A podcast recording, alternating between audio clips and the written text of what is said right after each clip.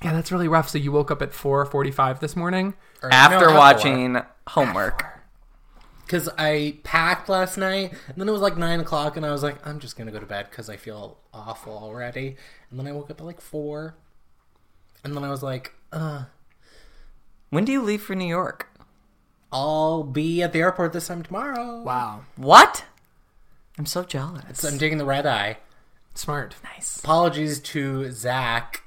I don't even know if Zach listens to this podcast regularly. I know if that he has, but uh, I land at six o'clock, and he has to let me into his home. Nice. But you so you land at six, so you won't get to his home till like seven. Yeah. That's, I mean, he should be not up. He bad. should be up by seven. He'll be and I'll gate check my bag. Do you guys are you guys a fan of the gate? I've check? never gate checked before. It feels Oh! very continental. I love gate mid-century. check, 'cause then you don't Oh, have to when pay they're for it. Yeah, when they're overbooked and they're Yeah. like, check your bag, and I'm like, get rid of it. Yes, seriously. I'm I like, love a take gate it, check. and then you know it's going to be on the Oh. right plane. Yes. right. No, I thought you meant the thing where you check your bag at the curb. Oh no, I'm like, that's Yeah, no, very fancy. The opposite, where you take You it do it at the through, gate. and then you don't have to pay the the bag fee if you're the airline. And they has a just bag take it off fee. your hands. Yeah. My and then you don't have problem to is worry about that it. my checked my bag is favorite. never small enough to, to carry on the plane, and I get free checked bags because my brother's a pilot. oh, Your brother's a pilot. Yeah, my brother is a pilot. your homosexual brother. my homosexual brother is a homosexual pilot. Shut the fuck Wow. up. For what airline? Uh, I'm not sure I can say on the mic. When Oh, I really? see pics of like headless torsos of pilots in the bathroom Could be my on brother. Tumblr, is that your brother? Could be Wow. Are all of them your brother? my bro. I, you know, my brother. every single one? My brother's hero growing up was Dolly the sheep, and so Oh. he's cloned himself many times over. And they're all pilots. They're all, you know, they all have sharp brains. and- Does your cloned brother listen to this podcast? no? In fact, my sister- Sad. Uh, All family No, now? no. So um, Isn't he a homo? He is a homo. Sapien? sexual, a home of sexual. So last month, uh, me and my all my my three siblings went to Nashville to celebrate my youngest sister's 21st birthday, and I made I said, "Okay, shut up." A couple of times you were because we waiting were for the listening because we were recognition. listening to Kesha in the car while we were driving to downtown Nashville, and no one said a thing, and that's when I realized none of them listened to this podcast. Some fans. And it hurt a oh, little but bit. they know about it. Yes. Yeah, because by the end of the, by the end of the uh, or no, not even by the end. Um, so I told them about the podcast because I'm like, y'all remember that I do this, and I was telling them a little bit about it. And then we got dinner with a family friend in Nashville, and she's like, "What are you up to?" I'm like, "I'm programming this film festival, blah blah blah." blah." Oh, and I and I and I also podcast with some friends. And then one of my sisters says very snidely, "And if you search "Call Me by Your Name" on the iTunes store, it's the third one to come up." Nice. oh, yeah, but she's just like throwing my words back at me. Rude. Oh, I see. she Siblings wasn't. will never. She wasn't Not- complimenting. no, no, she was like, it's the third to come up. Siblings are so rude. How They'll rude. always just be They the dragged same me. to them. You were. They all you dragged me. were dragged. dragged. My homosexual brother did see Trixie Mattel flying in the sky though about a month ago. Fun. Yes, From where to where? I don't remember, but she had her guitar on the Love that. on the plane. She strum- was strum- strumming she in had her her seat. She had her She in auto first harp. class or coach? Coach, baby. Love that. Mm-hmm. Good for her. Yes, She's one of the She's one of the people. people. She always Brian. has been. No, she's Matt. Her name is Matt. I don't know. I after watching All Stars, sort of my arc was that I realized I was sexually attracted to him as the season was going on. Oh, sure. Wallace and Gromit. Mhm. And he does live in Los Angeles. Someone else does. made that joke. Yeah. It's Katya's birthday. Speaking Oh God. of Drag Race, my boyfriend Katya. Don't tell Jeffrey. We He could just didn't- like he have didn't water bottles for them reply on their show. When he tweeted a photo the other day of him and a raccoon, and I said, "I love this photo of us," and he didn't reply. But, like, like, eight people that follow me faved it. I was- but he didn't. That's how you Take know. note. The people are on your side. You're one of the Yes, people. Yes, Sad. Ben MP, comma populist. Mm, I am a populist. Just like Meet John Doe, one of my favorite movies. Is that Capra? Yes, it is. Don't I don't love Capra. Wow. I really That's don't. wrong. No, no, not as a filmmaker. I just don't care for him. That's wrong. I think I think he's so obnoxious. Why? He's I the don't know anything he's about the his kid who's trying so desperately to fit in that Oh. every attempt to characterize themselves as status quo just becomes falser and falser and falser until they're not actually a person; they're just a performance. See, I love those movies. I love Mr. Smith Goes to Washington. Have you seen Meet I John love- Doe though? No. It's very much about the Trump presidency. Great. I'm not dragging Capra as a filmmaker. I'm saying that his personality, I think, did more harm than good, and on a personal level, it just irritates me. Okay. And It's a Wonderful Life is just Oh, it's it's a perfect film. Mm-hmm. In my uh, in my my bedroom at home, um, not in, not here, like in my family's home. I have an It's a Wonderful Life Mm-hmm. He got poster up. like so. great performances out of people before great performances existed. Yeah, Ben Frank Capra's a great director. Got it. I Duh. just, I just have things to say. Anything else? We watched Mr. Smith Goes to Washington. did. It was When part we of were my watching You watched- films together. Kirby curriculum. That was one of the last movies we watched. Oh my God. It was because you were gonna go shoot I'm Fine, so we had to take a break Season and we two. just never Now streaming on Deku. never took Y'all's a hearts break. beat true for the red, white, and blue. yeah. I'm fine on we Deku. need. Yeah. Oh wow! Thanks for the plug. The next movie on the list is The Letter starring Betty Davis. I think that's Remember when why y'all went to go we see the- slowed momentum because I was like not really wanting to watch the letter because It's I so heard good, it's, though. but it's isn't it like problematic or something? Well, we were just were just discussing talking about all Jezebel. old movies are problematic. Yeah.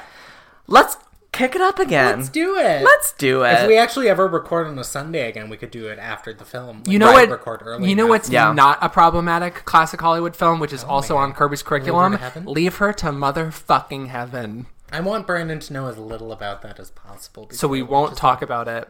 Is it gonna ruin me? Hmm? Yes, I can't wait. Mm-hmm. It will destroy you. Oh, I can't wait to be destroyed. I just thing saw that I'd it like to on tell- Nitrate. I for the love first when time. Mm. homework, like podcast homework, destroys me. Like I was destroyed by two pieces of podcast homework this week. Yeah.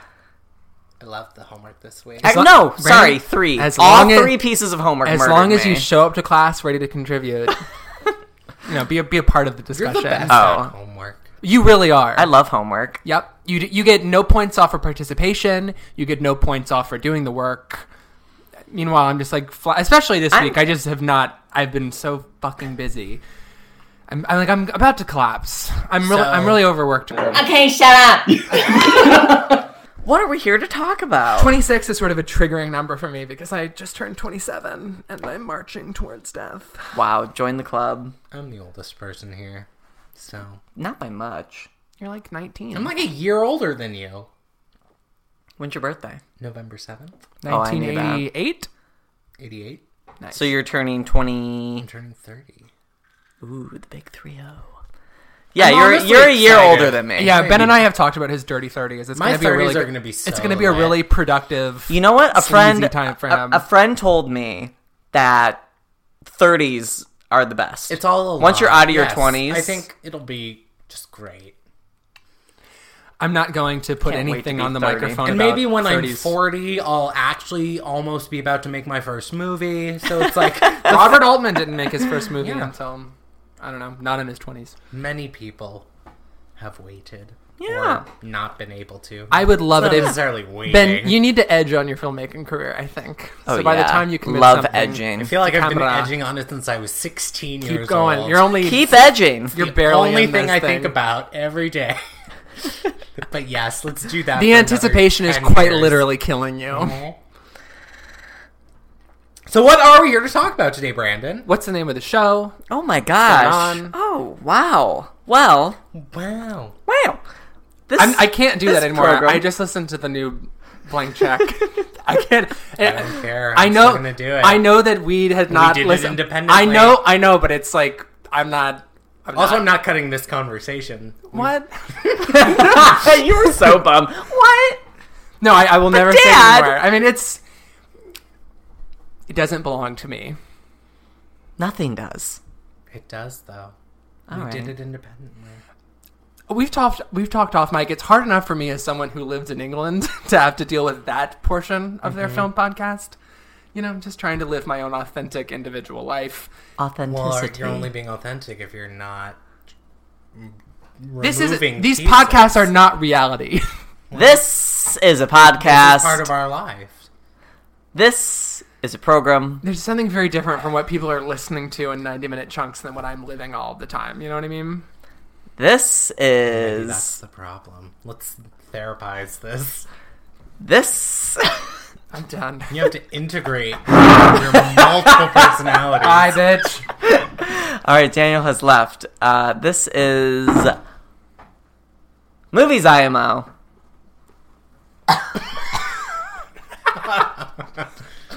Excuse me. oh God, I just swallowed a. I don't know what You that just- was. all the dust that kicked up when I stormed away from the table. Let me start over. This is movies IMO. Take a sip. This is a podcast about fags talking about movies. I'm Brandon Kirby. What was that, Ben? I'm Ben Empey. I've been drinking a Diet Coke, and the, the carbonation made me belch a little bit. I'm Daniel Crook, and this couldn't be more crystal clear. Wow. Well, Hmm. today's episode, we're here. Oh, I had a bit and I fucked up the bit. Just take it back. Take it back. This is horses IMO. This is. I was gonna make that joke. this is Wow. this is now a horse movie podcast. This is our second horse movie week in a row. It feels like this the is our fifth horse the movie week. Seventeenth horse movie I've Uh, watched in the past two weeks. A podcast where boys who plow giddy up. Even Ooh. even in the motion picture western, someone tells someone else you can't get attached to the horse. I mean, isn't there a isn't the poster the man on atop The a horse. I don't think he's on the horse on the poster. I think he's smoking against a wall. No, he's definitely like He's on in a horse. motion. Maybe I've seen a different poster. You've probably seen a different poster. So we're here to talk about horses yet again. I fucking love horses. They are my favorite animal. We're here to talk about Michael Clayton. Yes. I so Ben said something on our last That's episode. how I knew Michael about Clayton was how a I'm just going to keep masterpiece. talking and I'm 'Cause not going horses. to I'm not going to let this point be stolen from me. Wow. Ben said something on last week's Getting episode. feisty. Ben said something last episode about how cat lovers can't fully appreciate Warhorse, and I have to push back again because every single one of these horse movies, the horses make me think of my cat. They're stubborn, Mm. but they love. Mm-hmm. They have a minds of their own. Minds of their own. They're, Yes, they that's have an, correct. they have a level of unbridled enthusiasm, Yeah. and they won't wear a leash. Wow. Yeah, Wow. yeah. So suck it. Wow, that's how I say it now. Wow. Wow. Well, wow. um, the horse movie we're here to talk about today. I feel I don't want to call. I mean, it is a horse movie, but it's much more. It's much bigger than that. Well, you, Brandon, I'll I'll I'll drag you for something you said last week, but What'd not, I say? not really a drag. But I believe that you brought up how yeah, last week was Lean on Pete. That Yeah. how how um how Chully is Lean on Pete's. Uh-huh. I mean, I think we all agree He here is that, the horse. that Brady He's the is the horse. horse. Brady is the, The horse. horse. right? Brady's the horse. I mean, they make it explicit. Yes. He says, I'm the horse. That's the reason why I didn't give it five stars. That's the reason I gave, I've docked it a full star. when he's talking to his sister, oh, he's when like, he's making the parallel, he's like, "Here's the thing," and he just says we, it very. We got we explicitly. got to shoot the horses who are broken, but I'm a person and I'm broken. When you fully get it in the scene where he- they shoot the horse, It's upsetting because when when you see the the gash on the leg, um, and it obviously brings up the beginning of the film with the gash on his head. Like it could not be more clear. I start like even the bloody barbed wire evokes the bloody staples. I Yeah. didn't. I didn't mind him saying it. I Oh, really didn't. I just- I can't- I my can't stand when we- problem when with we the ending of literalize. Tony Erdman. I know that you feel that that scene does a different. It, I think that ending scene ends up undercutting that obvious moment. It ends up disproving it in a way, or disproving the patness of it. I but mind but it. I understand what you're saying, and It, it has the same effect on me. Well, it's just like I don't want to hear the protagonist of a film deliver their academic dissertation on the film. right. Leave that to the academics. Leave didn't that to mind it. the Oh. UCLA students. You know what I'm saying? All right. Brandon, I also don't stand need. your ground. I also didn't. I didn't mind it. I also didn't need when he yells at his dad. I'm not gonna grow up to be you. oh, I love that. I didn't need that. Oh, They're see just- that he is scene. just stuck in this. It's not a one horse town, but it's a trailer park town. he just watches his dad spend that money away in the casino. It's not going to be you, Dad. It was The- very authentic to me. Yeah, that scene, that's when the the dad's acting stuck out to me. Mm. Like I was fine with all the real people doing their acting except the dad in a couple That's so interesting moments. because I feel like every review I've read is like the dad is phenomenal. Yeah, so Really? and I don't think so. I, I no, think, I think, the they're- dad's the weak link of the I think real they all acting. deliver masterful performances. They're I, all great. I do want to put this on the record now at the top of the podcast, midway through the podcast, that the writer casting the real people as the actors is the tangerine was shot on an iPhone. angle, meaning it's the least interesting thing about it that is Yeah. absolutely integral to the finished product and the look and feel of it. But I am so not. I would also like to bring up No, something I Chloe agree. Zhao said in an interview I read of her, which is stop calling it a documentary. Yes, Just it's like, not a This movie documentary. is fiction. I wrote it. when the cam when the cameras were not rolling. Yeah. the life didn't just keep happening. Yeah. you know? right, right. It was a.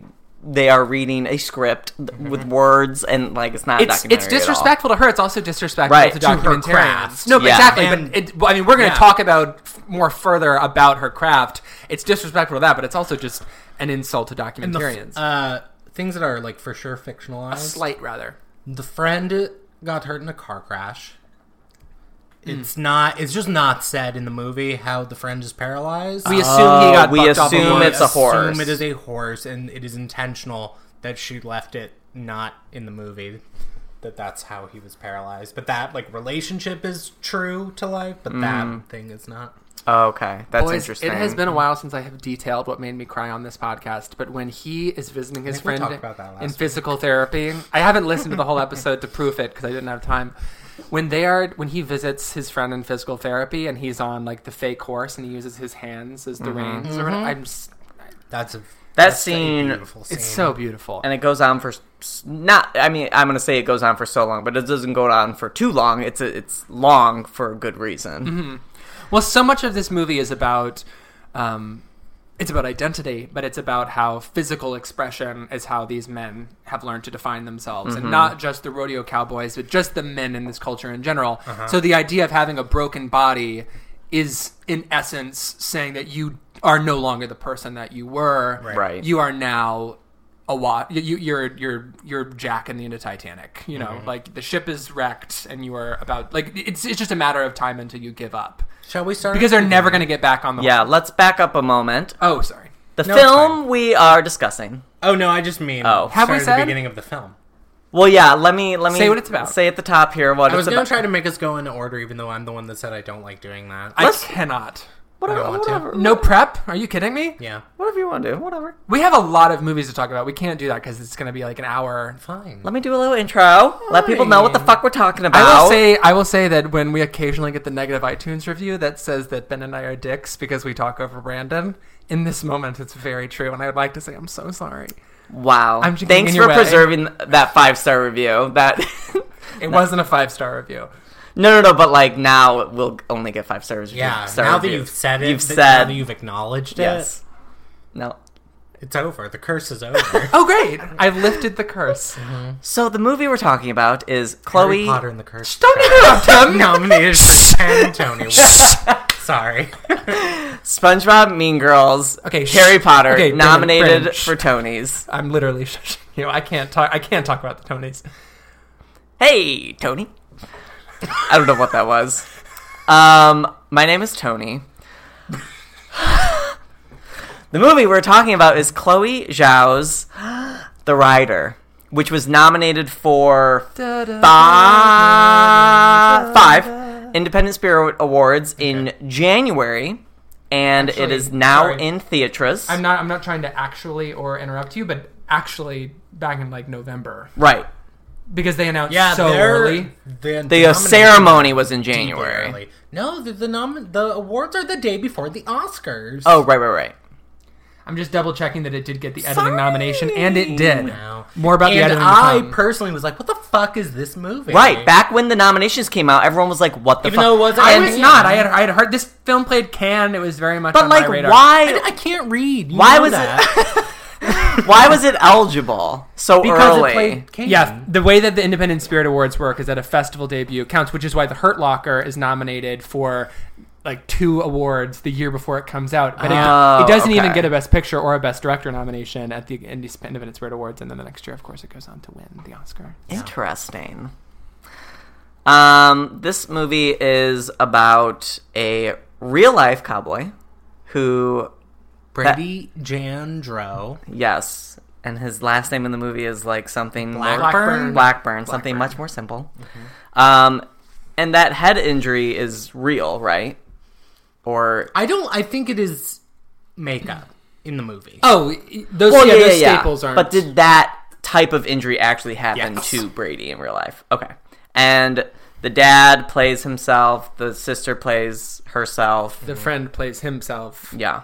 So the theme, Everybody plays themselves. yeah, I believe every actor And- in the film. and in life, everyone is trying to play. We're themselves. constantly performing as ourselves, whatever that might Constantly look like, performing. depending on the day of the Wow. week. wow. Wow. So tell us what was what was our theme? I'm not going to be able to articulate it properly. movies that blend documentary and fiction. Yeah. Yes. Well, I think we have a couple things Or going it's on. like- Yeah, we Movies- have like a it's lot. really yeah. like movies that craft the narrative out of a real life. Yes. It's more Yeah. than blending documentary. So we're going to talk about the roots of realism in roots. cinema, The roots. which and it's not just the roots in cinema, it's really the roots in cinema. Gene. Then we're going to talk about blending sorry Chloe documentary subjects with narrative film and then we're going to talk about this sort of resurgence of hyperrealism in the American independent cinema. Yeah. A lot of homework. A lot of great homework that murdered We me. should have watched a Bresson. But we Oh, didn't. weren't you going to watch the donkey film? I mean, I'm always watching the donkey film, but Can we just start calling it the ass movie? sure, great. The Joey's ass movie. Well, we've already talked about Joe's ass. There's that. but it's the donkey ass. Mm. Balthazar. you might call it the donkey skin. I Oh. haven't seen that. Neither have I. Great. But when he and Agnes lived in Hollywood Mm-hmm. and she made her documentary Murmurs, which I love so much, one- Murmurs. One, of the murals that she covers is right next to my friend's house, and I park next to it a lot. And I will park next to it tomorrow before we go to the Grinder Awards, Oh, Wow. how great! hosted by Moni Card. yeah. Ah. How fun. That is gonna be fun. That'll be fun for you. I'm very excited. I don't know what I'm gonna wear. Not why wear anything. It's Prob- the grinder war. Probably a ten gallon hat, some Hmm. boots, some very very form fitting jeans. Yeah. So Brandon, what else, what's the movie Oh. about? I don't know. he is injured and He's a ca- he's a he's a rodeo. he's a cowboy. rodeo cowboy. He gets injured and, and, and he's his career told his o- career is on the ascent. yeah, and he's told o- he's known like he's locally famous, Local hero. local hero. All the little rodeo kids come up to him at the supermarket. All the he little now the is forced to Walmart work yodeling at. boys. Oh He Jesus! gets stomped on the head. He gets stomped on the head by his horse, and he's told again and again, "You can't ride. You can't even." He tries to like Uh, You can't train sustain horses. Another injury. Yeah. Like Think this. the wrestler with rodeo. Yeah. The wrestler came to mind a lot when I was Just- watching It ends up being a different movie in the end, but Yes, it is. It is but a there are similar moments. push and pull between my identity has been tied to this my Yeah. whole life. Yeah. to give that up means giving up who I am, and it's about if you're brave enough to write a new chapter right. and to the- let but and to it's a let. It's a different movie about ending. letting go too. Because at the end, he His does hand literally cannot let go. yeah. love that. And I, oh man, when I the first time you saw the handsuits up, and you've already seen the the head injury in the stables, I'm like, Mm-hmm. is this movie about to be about how he is tied to the body and the body is in revolt and he's fu- like he is his soul and his body are competing with one another? Like, is it going to be that kind of movie? it Is is. that kind? It of movie? is. Ah! uh, I love this movie. Um, and I like the ending. The ending, he. Because you think, oh, he's going to do the wrestler thing where he's going to go gonna and he's, do it. it's going to end on him. Like, we don't know if he hurts himself at, uh, And then his at dad last. and Leela show up, and that's when you know Yeah. He's like, I, I can't. I have to chooses live. life. he chooses life. He has to chooses live more for life. them. And like the end of Taste of Cherry, more about Kiarostami to come. He chooses life. My favorite filmmaker, Kiarostami. My Is he really your favorite filmmaker? um, he's top five. Nice. He is one that I would say not just he's one of my. There are like six that I'll say they're my favorite filmmaker. He's one of them. Taste of Cherry is one of those rare movies where I remember every minute of it. Yes. Have you More seen about it? Taste of Cherry when we talk about Close. Oh, Up. yes. And I vividly remember that Ebert gave it one star. That's right. Really? Ebert's like, Yes. this is not a movie. You're all dupes and rubes for watching this. After one the bomb Watching threat. this boring man in his car. No, I believe that Yes. he talks about like how everyone was fooled at Yes, Cannes yes. into Every, giving it the everyone Palme is a d'Or. fool for loving this movie. This meditation on life and where it's going. I fucking love Taste of Cherry. Yeah, I I, will never forget. can't wait to watch um, Certified Copy. Same. Oh my god! It I- will change your fucking life. Can't wait. I've actually, I really hate to admit this, but you know, we're all about honesty here on Movies IMO. Hmm. I watched the first 20 minutes and I fell asleep, and it's not because I was bored. It or- it's happens. not because I was bored. It was because I like put it on after a hike. Mm-hmm. And if I, you know what, and which in a way is I like will not shame you for that. It is 'cause very I'm someone who Kiarostami-esque watches in a way. movies in pieces the way that sometimes. he reflects landscape as characters' interiority and their path on life. The whole idea of like a hiking trail, cresting and winding through the hills, is very similar to Taste of Cherry. And we're all on a journey. We're all looking for something. Who we gonna be? Just Who we are? Who we were? What are we driving from? Where are we driving to? I'm driving to a Same. hole. I'm gonna sit in it. I'm gonna die in that hole. Same. And then I'm gonna wake up, and there's actually gonna be a film crew there saying, "Gotcha!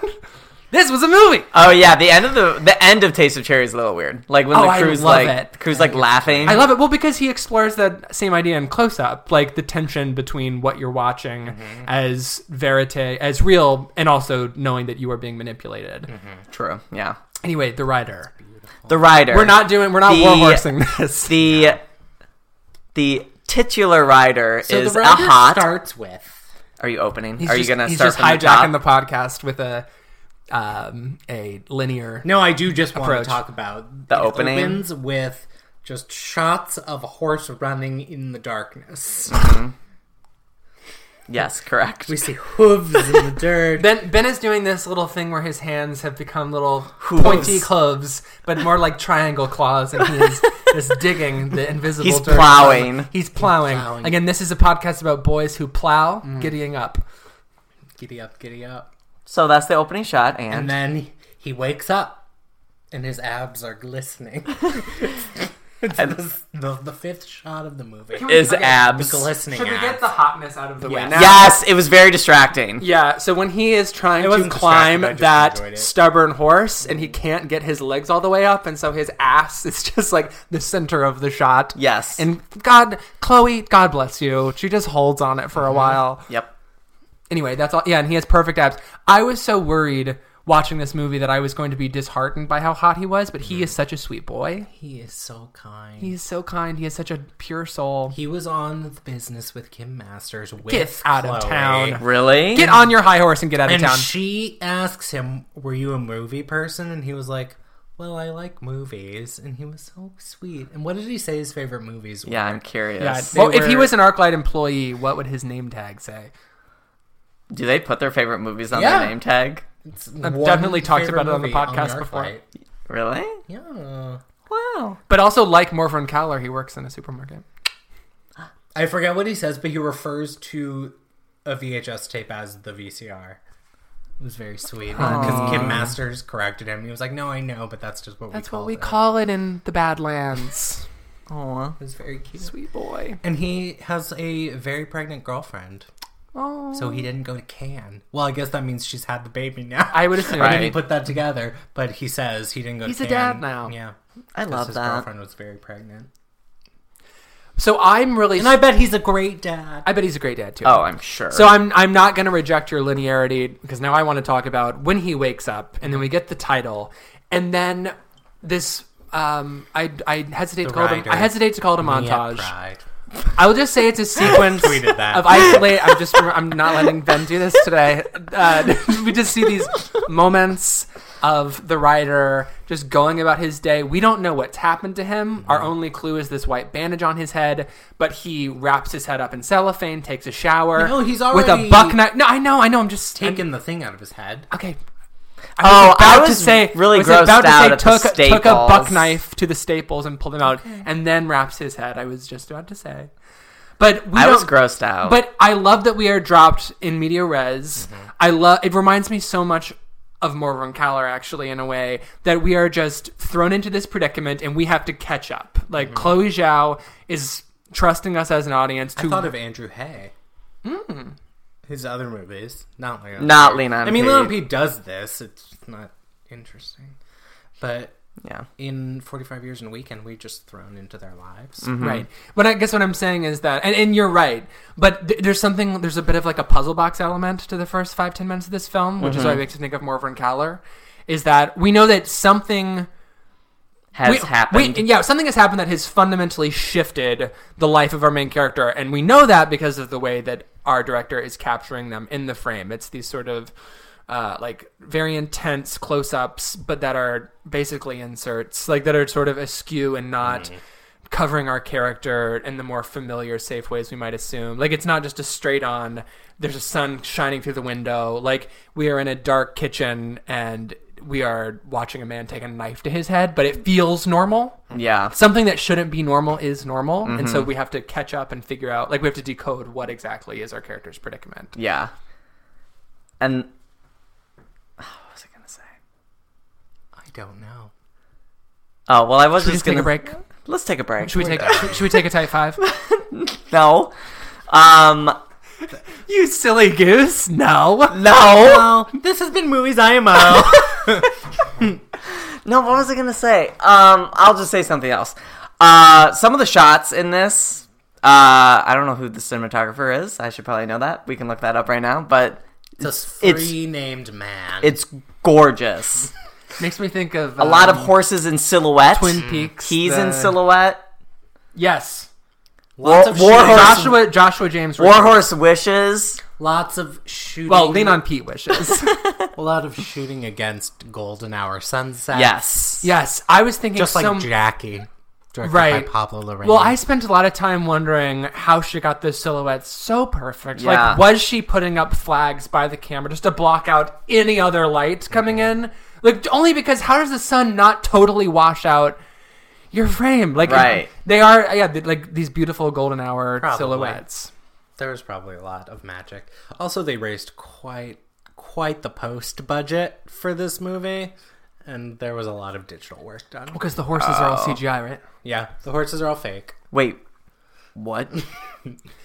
I will say, uh, uh, on the, Humor. we love to laugh. There was a, What? There was a lot of digital wo- and color work done though. With some of the skies, probably. I But they still have to capture the raw Of course. data. No, that doesn't. I'm not dissuaded or devaluing the achievement anyway. I since we are sort of talking. One of our themes here is the blending of documentary and fiction, even though Chloe says it's not a documentary, which it isn't, and that's an insult to her and it's an affront to documentarians. I will say that something that reminds me of Boyhood in this film is the way that it does capture life unfolding in the frame. It's certainly tied to a narrative, but you are watching a you are watching a physical act divorced or I, I gotta try and be more specific than that you are wa- you're just watching like life happen divorced of the filmmaking and i'm i'm done doing such a poor job of trying to say what i'm trying to say because my example is brady training the horses That I was gonna bring that scene because up. because she's and, and she does it a couple times right but she is capturing the process of a wild animal being tamed in the frame and it is not you can't fake that Yeah, it's just Brady, the real person, doing what he Right. does, what he's good at. Right. And so, like I was saying earlier, like the least interesting thing about the movie is that these characters are playing themselves, but one of the benefits of going going that route is that your actor is there's a level of authenticity, Mm-hmm. but that makes it sound so dry, like we're just watching Yeah. real life happen. It's so it's thrilling to so- watch. The way it's she, so rare. the way Yeah. she Yeah. shoots it, and the way Well, it's two because he is the horse. It's like two beings defined by their own physicality. Mm-hmm. It reminds me of the beginning of Foxcatcher with Channing Tatum and Mark Yeah. Ruffalo with the wrestling, and- Mm-hmm. and then the wrestling in this film does too. But you are watching, you are watching an animal being tamed on screen, and there's Yeah. nothing faked about it. yeah. it's those scenes really, really like But that won me over. Just to make sure that no one thinks that what I'm saying is remarkable about the film is that she manages to capture real life, which is great, but that sort of makes you think that she's not doing much work. She's just sticking her camera there.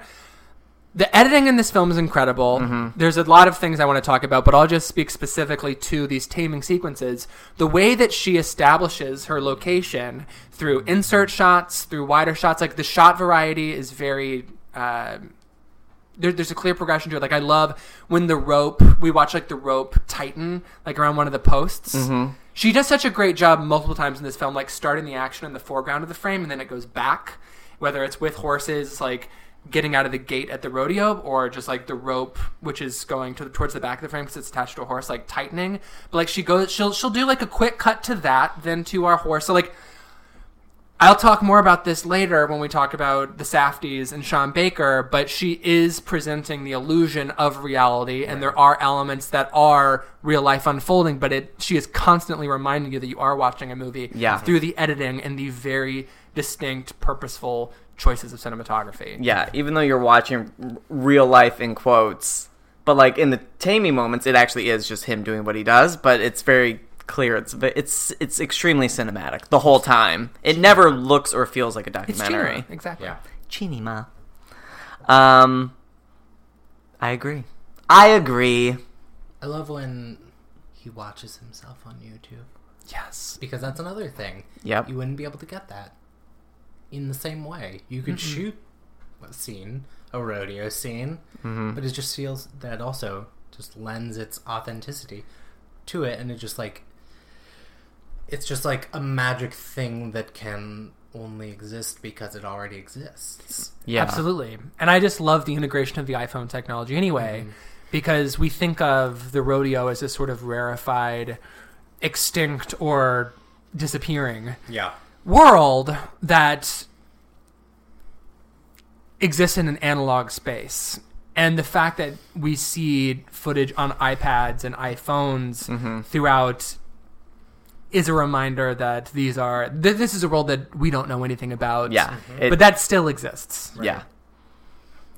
And again, we will get back to It the is, fascination with like, marginal when we characters later when we talk see about Baker and Savage. movies and content about quote unquote people living in rural America on the margins of society and we are not understood understood we do not understand them to have this sort of technology it's sort of like we are Mm-hmm. We think of them on the prairie. we with are rocking led to chairs. believe Yeah. that they just live completely outside of the internet or that they are too poor to have access. these things but it's like no they're also living in 2018 Right. in a lot of the same ways that we are even though they're not in a city Mm-hmm. they Yeah. still have these things Right, and this is like not by any stretch a Trump movie, Mm-hmm. um, but it does actually lend credence to the idea of coastal elites, like the fact that Yeah. we bring in those own there's preconceptions. no Right.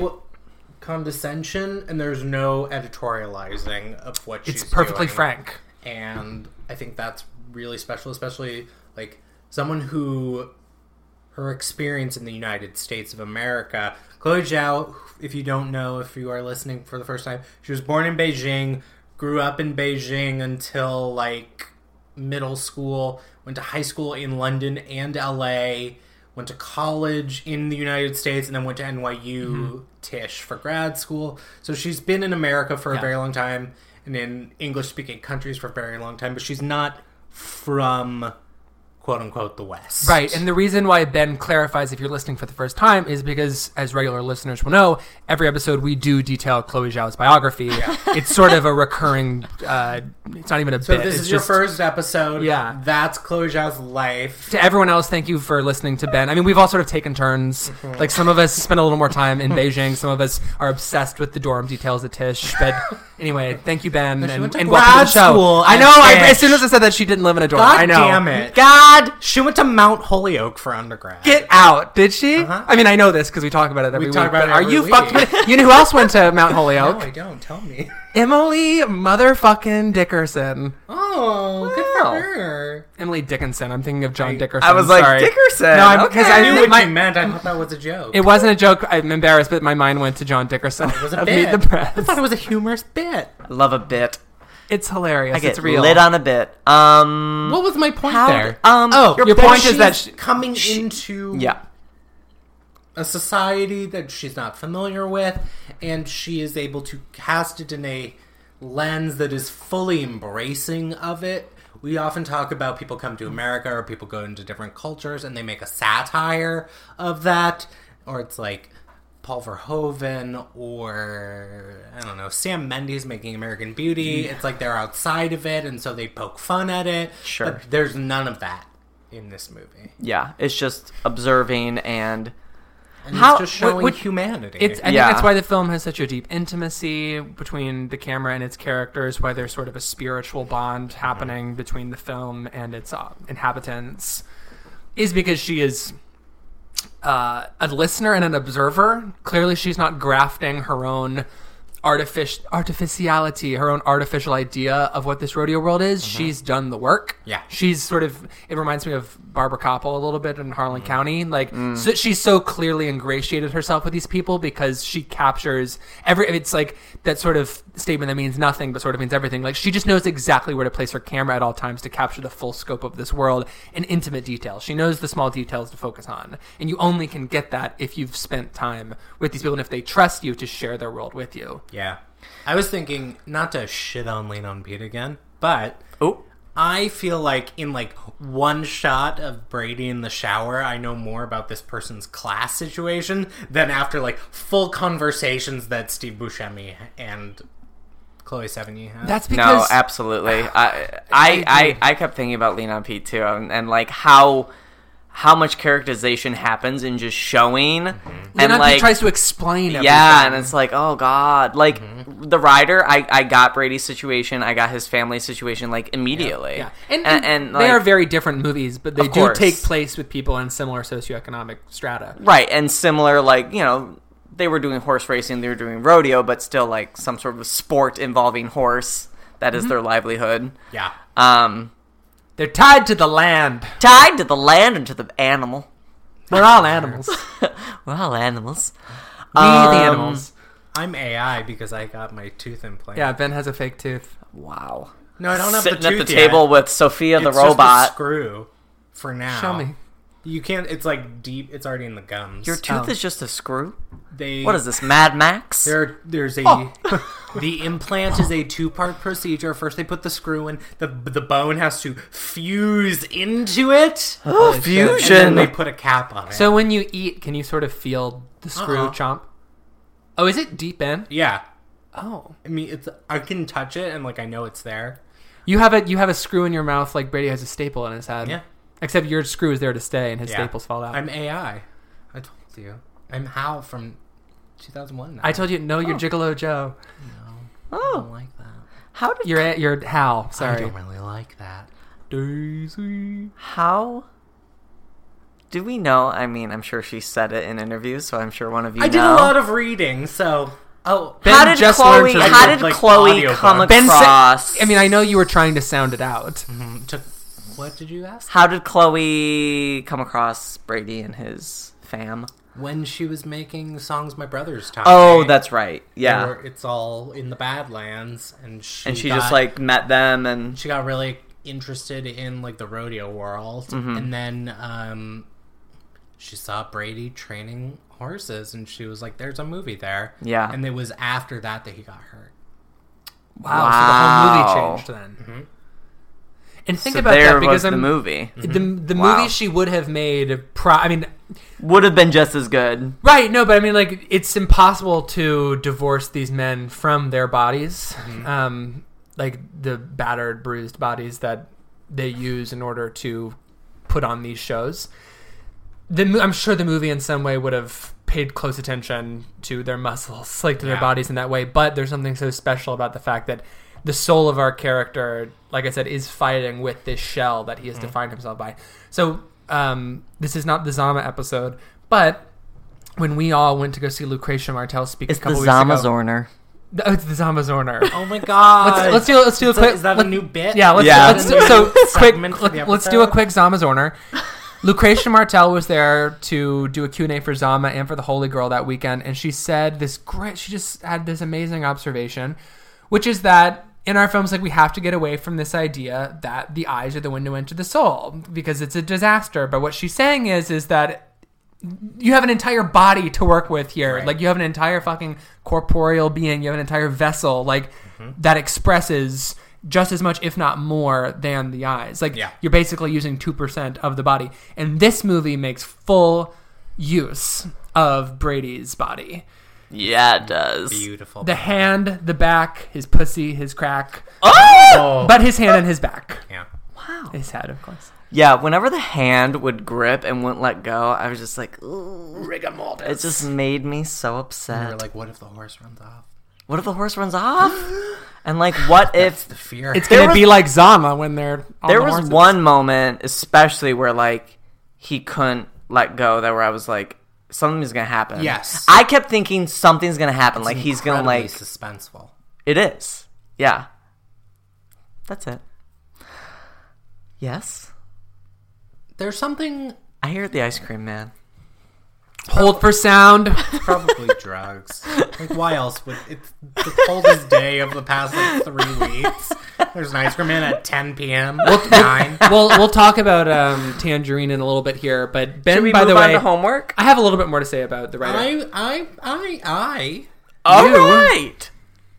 I I I comma AI is what you would say. I Tanya. I. I Oh, I'm doing Ben. Angels in America. I I I I am the bird of America. But you Oh. didn't say the full quote, so I I, know, I didn't know where didn't. you were going with that. Stop bragging that you're seeing angels in America, bitch. In less than a week. A week. Will you? Ah, Andrew Garfield, Tony Award nominated. Tony Award nominee Andrew Garfield. See, I didn't think about it when I bought my tickets, but ben is typing. GIF of fact Lady that on computer. Everyone is nominated for Tonys means they'll definitely go on this weekend. It's like the one time you could No understudy. guarantee Oh. is during voting period because the nominating committee will always go to opening night. So if it's before nominations, they could take a day off, but during But the nom- heat is on. Yeah. The You're um, gonna microscope get is held. every- every single everyone. person's going to be there. So I'm very excited. Fuck yeah. Um, what I was going to say is we have several movies directed by women, like this m- Women. this month, that are uh, like very uh, rigorous looks at masculinity. yeah. The writer Zima. Zama, you were never really here, and I didn't like it, but Western does fall into this category. Okay. If anyone, and they're not, but if anyone who works at Lemley is listening to this podcast, you are on the shit list for your Oh one my God. week run Yeah. of Western. Really? And the one week that there was no way I could get to the theater. I'm furious about it. is it not anywhere else right now? No! No, it's just the one week at the music hall. Bye. And I could have seen it. Is at that the AFI Lemley's Fest. Um, problem or whoever distributed its problem? I'm blaming the Lemley. All right. Okay. Uh, we will Venmo you, Lemley, ten dollars. I would give Wait, them no. enough money. I give the Lemley plenty of money True. via movie pass, but Right. they Hey, still get it's the money. still get, they still get the money. um. But that's a very good observation. Went, went to the Limley to see the writer, by the way. I went to my landmark. the landmark. I went to the landmark. Had a lot of olds. No one was under eighty in my showing. I It was would have gone to very the riveting. Landmark if it was not if I didn't have the book to pick up. Oh yes, the book. Hat tipped of Romans. Pulitzer Prize best winning bookstore in Los Angeles. book. Ronan's. Romans. I get lit off Romans. the time we went to see Personal Shopper and browsed Romans. Y'all saw Personal Shopper together? Yeah, with Lauren. yeah. Yeah! Is that the first time? Why are I you, why are you leaving this podcast every five I minutes? feel excluded. bye. Good. Just kidding. now I'm the bully. Tables are turned. We all take turns. We're being gonna we're gonna bullied. get a two star review, I'm and this the time I'm the bully bully. I'm the bully now. I'm the bully. Uh, was that the first time I met Lauren? Probably. Probably. But which one of us is the ant bully? Is the real question. A N T A N A-N-T? T U N T. The Ant- movie, the Ant- ant bully. A N T Is that a C U N T. movie? Sure is. Is it animated? What is that? Came out in How the fuck is that in your head? came out To in like oh bring that like up. 06, 07. I have no idea what that is. the ant bully. I guess I don't really have anything to say about the masculinity as noted by the ladies lately, but there's something to be said about That it's happening. the feminine gaze. Well, I think it speaks The to female how, gaze, I think yeah. it speaks to how strong an environment Chloe Zhao is able to conjure here. That toxic masculinity is certainly. By the way, Barry is what I was thinking of. Barry just had a toxic masculinity bit. Um, it, it is part of the wallpaper, and it is it is an establishing uh, fiber between the father and son. But and, and it is also um, with the buddies. Of course, is a large part of that. They want him to get back in the ring, even though he's going to die, because you have to prove that. Like it's this, it's cowboy culture. you know, Pull yourself up. pull by yourself your up boots. by your but, but also the idea Yeah. of like cowboy up and and this is another reason why i love that Giddy moment up. between him and the father when he's like whatever happened to cowboy up dad but she never goes out of her way to have like someone hit somebody in that way like Mm-hmm. or i guess he grady does brady does i guess in the bar but my point is is that it's just she doesn't there's just there's no sign that says toxic masculinity in the background. It just feels completely enmeshed in the environment and in this world, and it doesn't feel like it doesn't feel like the filmmaker decided to explore this idea and it begins and ends with the first and last frame. Yeah. It feels like this world has existed forever and she just put her camera in it for these 2 hours and that it will continue to exist afterwards. And that's true of the way that toxic masculinity is explored in these other movies. Is that it's not what the movie is about. I mean, it is, but it is. It's not. the backdrop. It's, It's the just part of it. It's Yeah. part of a rich tapestry of ideas. What I'm trying I guess what I'm trying to say is like she's not rich she's not a grasping- rich tapestry. a rich tapestry that's famous to the touch. She's not grafting this idea on. It is so inherent in the world. Yes. It feels natural. Just Yeah. It that feels Ben's least favorite descriptor. lived, lived in. in. Lived in. so I just Baby. want to say two moments um, of editing that I really love in this film before we move on. I'm sure. I mean, we don't have to move on, but I just have to make sure we get him in. When he, when Brady is bored at home on the couch and he's just flinging cards into the living room, and then we cut from him throwing it to just this vast canyon in the Badlands, and then we leave, and then we go somewhere else. Yeah. But she does such a great job of tying the character's own interiority to the land itself. And where she does it there, it just brings this whole, conjures up this whole sense of loneliness, of emptiness, where he, like in his heart, in his head, it is that canyon. And he has to fill it up with something now. And then also, I guess I, my point here is about the, how the editing ties the characters to the land as sort of a spiritual bond. But the other moment I love is when his friends like drag him out of bed to like go drink by the bonfire, Mm-hmm. and we get this incredible wide shot where the moon is like in the center top of Mm. Yes. the frame, and then we cut to daytime, and there's just something about how these days like bleed into one another, Yeah. and it's just it's it's done in a moment it's done in a flash and it's tied to the land and i you know we did, haven't even talked about the terrence malick element here to Yeah. the way that she I was just Oh, going to say there yeah. are two things that I want to talk about before we do move on. One is Terrence Malick. Um, terry Terry. Terry. my second favorite terry in my in my learning to read by reading Chloe Zhao reviews and interviews, um, sound it out she talks about how when you grow up in China and you're interested in film, the movies that you are able to see not able to see but able to understand are movies that are more visual because it's another language and so she specifically brings up woody allen versus terrence malick and she could never care about woody allen because it's all in the dialogue and that is hard to be translated but terrence malick is 100% a visual experience and that she refers to him as terry malick and she talks about the way that he has inspired her in like these beautiful naturalistic images and she's really taken that to heart Yeah. and by naturalistic ben of course does not mean lived in no he means the natural world i don't believe in lived in i, I mostly agree with you on that the movie should be lived in all movies. all movies unless it's a movie no, not every movie shouldn't be lived in. It depends on what the circumstances of our character are. yeah if but it's a if fish you're, out of if water you're story, using lived in as a compliment then the movie should Well, be like lived Roy in. Anderson's movies aren't lived in. you know, they're I don't watch dioramic. those movies Okay, well, moving on. Oh, those. I don't Okay, watch those. next. I mean, I just haven't seen any of his movies.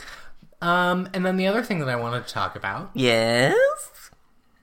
are Ooh, the plural. I was like, don't you mean is? are the running scenes I'd love to talk about that. when he, Where the horse is galloping. uh-huh. The final shot of the film. and the camera The camera's rushing tracking- along with, yeah, Yeah. It's very special. It's really It's so breathtaking. alive. well, it, it, Yeah. it's it's it is his soul running free. There's a reason why she captures him in states of boredom, in these static states of doing whatever. Not not ex- like he's existing, but in his mind he's not existing. Like there's Yeah. just something so slouched about all of those scenes. So that the first time we see him ride on a horse and the camera just moves right with the horse, it is so cathartic.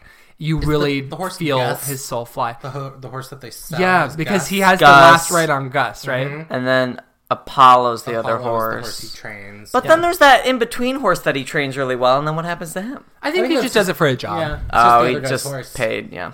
But then Apollo becomes his, Yeah. and then that's the one that gets barbed. Poor Apollo. Poor Apollo. In the end, his name Because he was not can't help actually. himself, just like Brady. Except if Brady were a horse, but he's not. He'd be dead. But because I'm a human, I get to live. So no, I have to live. so we we appreciate Right? Doesn't he say I we have? Probably. real all of us really appreciate the fact that 'Cause there's he no doesn't wanna moment in this live. film where someone says, "Brady, can't get attached to that horse. Mm-hmm. It's just a horse." Because Lean on Pete said it 30 times. So does Warhorse. Every movie does. Every but horse Lean movie. on Pete, They it let them get really. attached to the horse. Chloe Chloe Sevigny says, "Don't get attached to the horse." Eighteen thousand times. Every But- minute. but there It's is- her only line. but in the there- movie. but hold she on. just says it with different intonations. Don't get attached to that horse. Don't get attached to that horse. Charlie, don't get attached to that horse. It's like the the acting exercise where one person just says A, and then the person just says B, and your emotions have to. also convey the just meaning. happened on Barry. Nice, Nice. nice. nice. Uh, Nietzsche. But there is a moment in this movie where his dad says, "Son." It's the best thing we could do to the horse. It's the kindest thing. It's the right thing to do to the horse. We gotta kill it. And that Are is you an extra in the rider?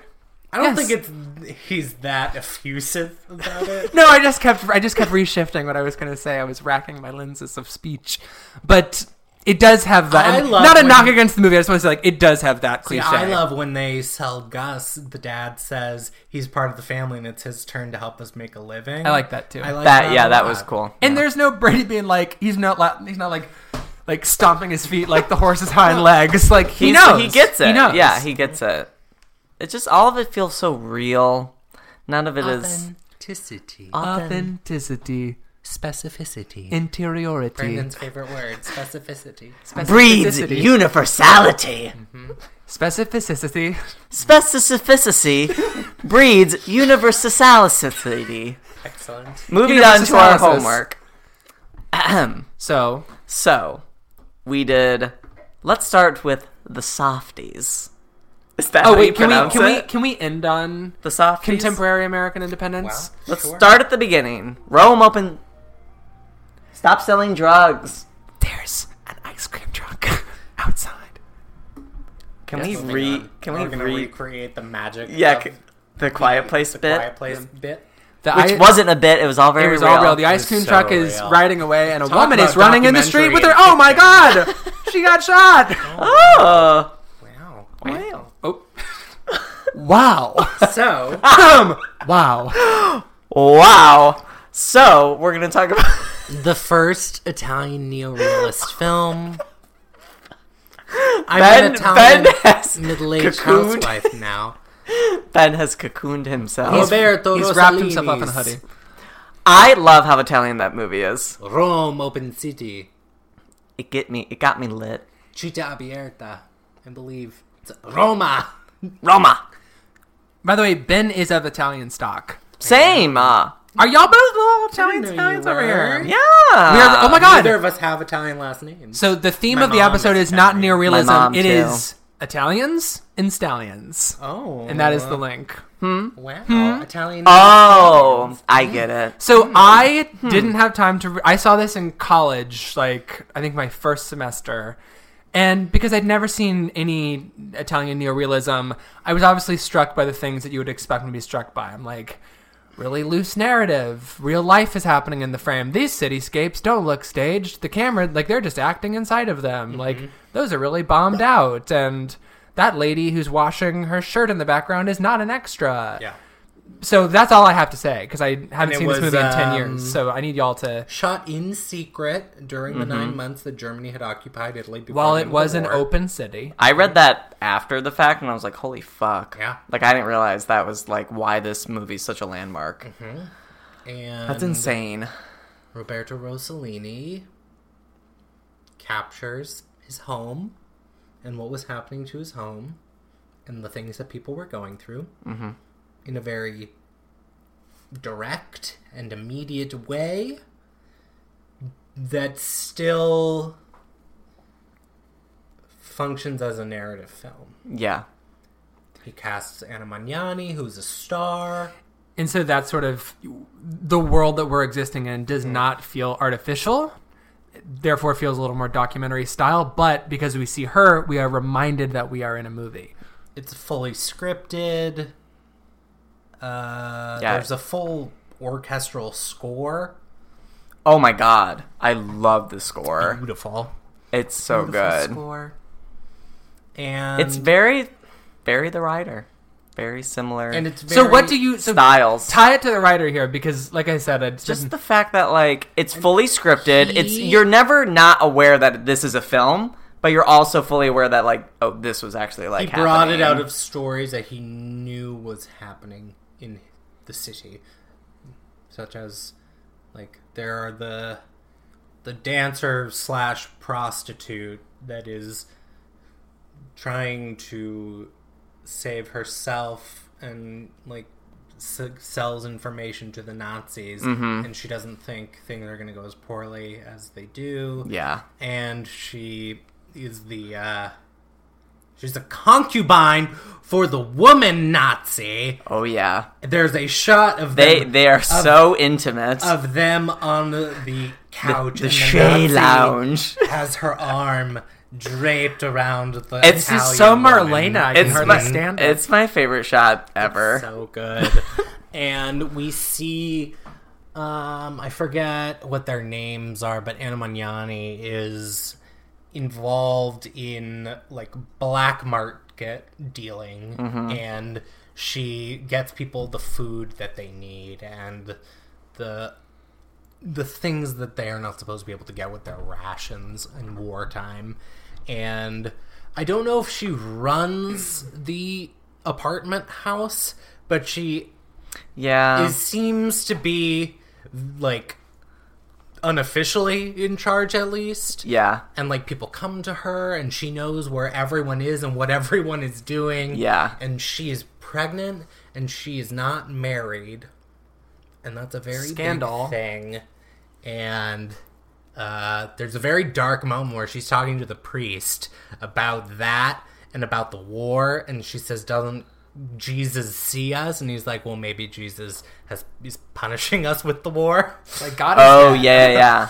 and it's very bleak and i don't know how i feel about that as a as an atheist that that m- part is the movie or is an illiterate because she was sort of read for filth there. yeah it's so rude I love the priest. Uh, the priest so the the the landmark scene in the movie is I, when I don't want to spoil this because I'm sure that Oh, No. people haven't, seen the seen it. film, and I really don't want to spoil it. But can you talk around it in a way? yeah the landmark scene What? in the movie What? i mean i'll just say the premise of the scene Just say the scene. No, The no, no, no, no, no. apartment- The movie came out 80 years ago. Oh. No, I'm so sorry. I'm sh- I, I know that most people who are listening to this probably haven't seen Rome Open City, which is not a They- knock. It's just The we don't not- talk about Italian the neorealism anymore. fascistas they come to the apartment building because they know Anna Magnani's hus- soon-to-be husband is a rebel and he's working with the allies and at this point Italy Mussolini is dead Italy has surrendered to the allies which is why Germany invaded and occupied so no one is to be trusted in Yeah, Italy anymore most well-informed yet illiterate professor I've ever met. By the way, I'm living for this lecture. Thank you. My father loves World War II. He loves it, so I know a lot. Um, Your husband, Vicky. yeah, Vicky's Hmm. husband Jay. Um, Vicky also loves World War II. I love that.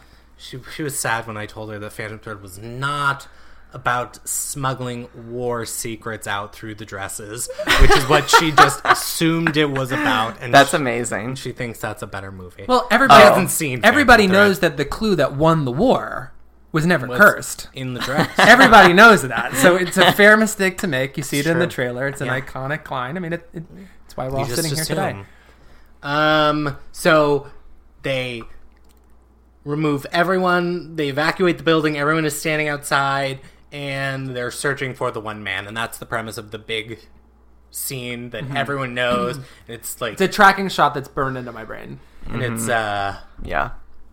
it's gritty and real, and like the the Nazis like running up the But stairs, so and cinematic. dragging people out. It's like it's still like yeah, they're like we see The way it like climaxes is so cinematic. shadows of like the Nazis entering homes and removing people. We don't actually see the full people. There's a lot of like German expressionism in the film, even though it is totally done in reality. Mm-hmm.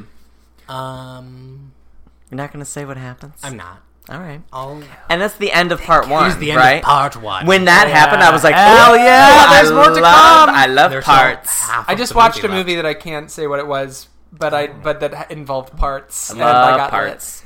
lit. Um, I will say this involved. This is true about pretty much everything we're talking about, all the films we're talking about. But another element to Rome Open City that I'll never forget, you know, is the image of those bombed out buildings of the dirt between the road and the sidewalk. It's a document of what Rome, and as Ben was saying, this is a movie that was surreptitiously filmed against a fascist regime uh, and in an open city, no less, as reflected in the title. Obviously, it's a dumb thing to say, but it, this this this is a document of what this place and what this culture looked like at this time, which is also true of the writer, which obviously is true of everything else we're talking about. But um, that is where neorealism. I, I really, I, it, it's sort of for me like the roots of and, and it's just I wish I had a better word than documents because obviously documentary is from the root of document, but Mm-hmm. it, it's it's narrative films that not only function on an emotional story level but also give you a glimpse into a world that is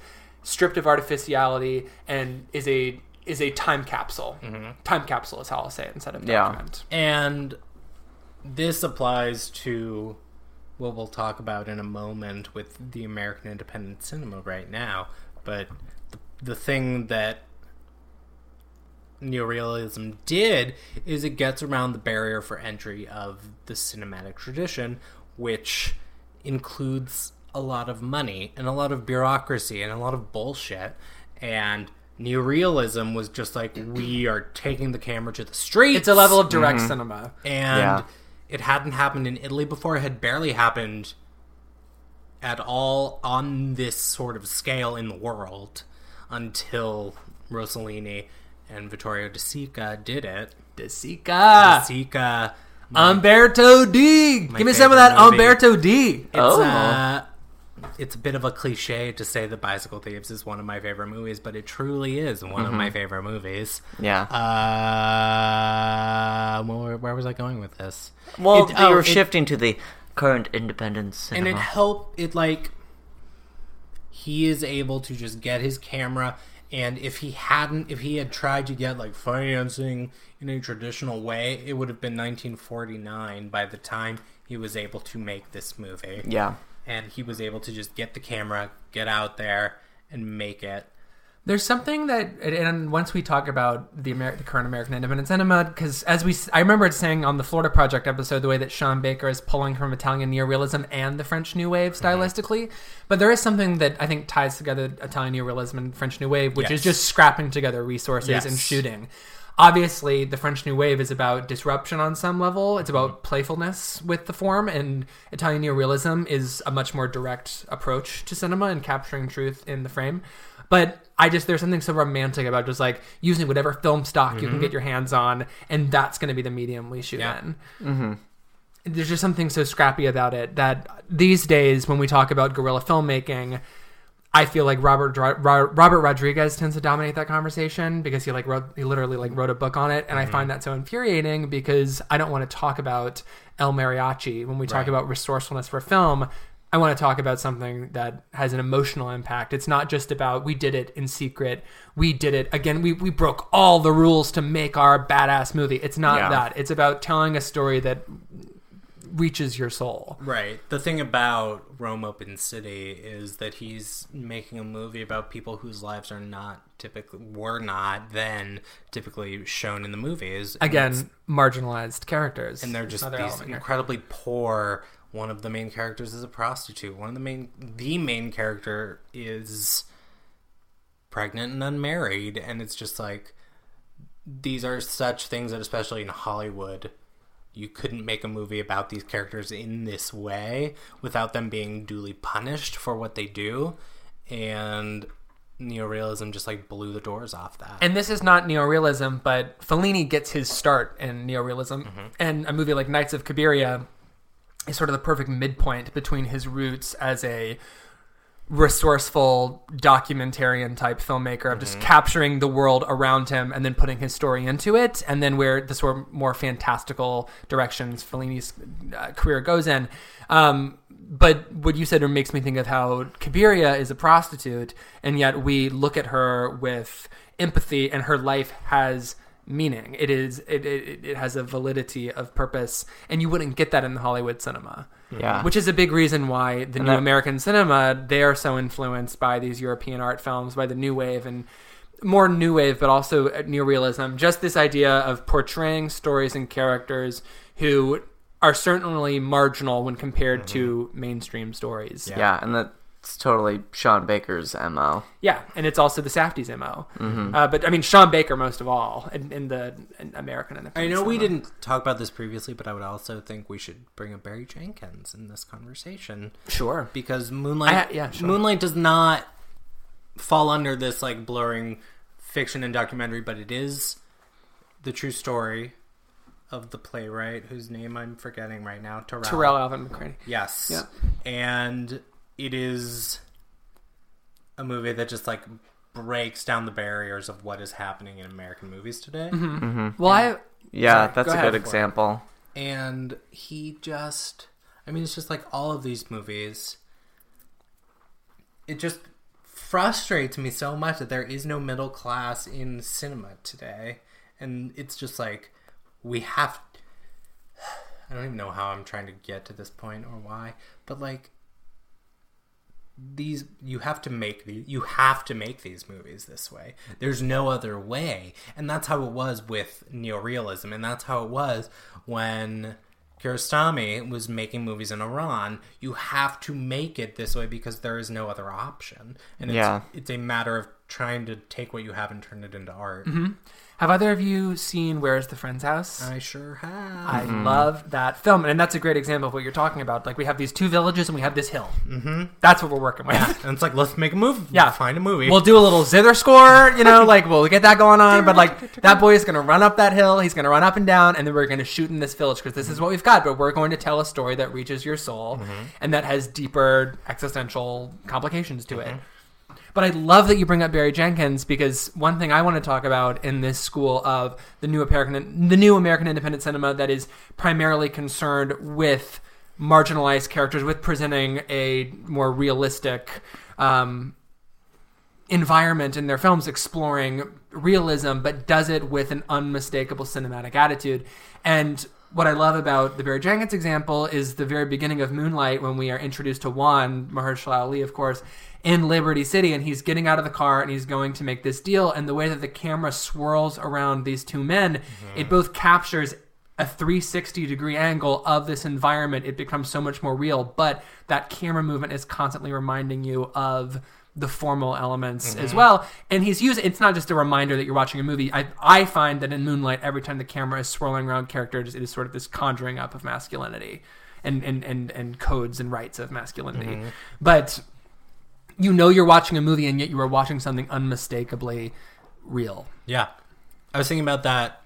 I know you guys watched Heaven Knows What for the first time, but I rewatched Mm-hmm. Good Time because I didn't want to put myself through the heroin movie again. It's a lot. But uh, I, I feel like I could watch it again. I just In- I But could also same. I It couldn't is- watch when she slices herself again. it is No. an electrifying experience. But in Good Time, I love when the the the money that blows up Yes. the red oh, the powder. Mhm. powder gets Yes, all over them. yes. And they are running through the street, and the Safties have painted everything on the streets red. There's no way that is real, but it, it's like this incredible combination of hyper real and like this poetic, expressive stylization that is what's happening in Totally. America today. And something that everybody says about the Safdies and that they say themselves and they should be given due credit for it. And again, it's almost I've been always something pronouncing it about- softy all my life in my head. I've always said Safety, but I I don't, don't, think it know. matters. I don't know. We can say it Anyway, however we want. But like they're they're shooting stories on blocks they grew up in, and so they're able to lend a certain level of verite of authenticity to it because they're not capturing it in an artificial way. They know it, and like I was saying about Chloe Zhao, she's ingratiated herself into this world. She knows how to capture it. This this this is the primordial ooze that they come from. So of course they know the right way to literally frame their story. But um, oh no. I lost how I was connecting this to what you were saying, but just you know, I I find their zooms to be more of a trademark in terms of how they are constantly reminding you that they're watching a film, and, and also just using like a technical mastery of form to explore their stories. But I love that you bring up how okay, this is what I was going to say. Like I love how, but I love what you just said about how they incorporate red onto those streets, and yet it doesn't feel like a perversion of aesthetic or environment. They still are able to make it so tied to reality that you feel dirt under your fingernails by the time Yeah. the film ends. so th- heaven knows what Mm-hmm. was based off Ariel Holmes's Real life. basically. real book about her actual life. So In our that's relationship, so that's the tie into the writer. There is that we're basically watching what she actually Yeah. lived her she's life playing doing. herself, a version of herself. She's playing Right. a version of herself, God, it's so fucking. and she's phenomenal in it. She's phenomenal. Caleb Land- Landry Jones is haunting Mm-hmm.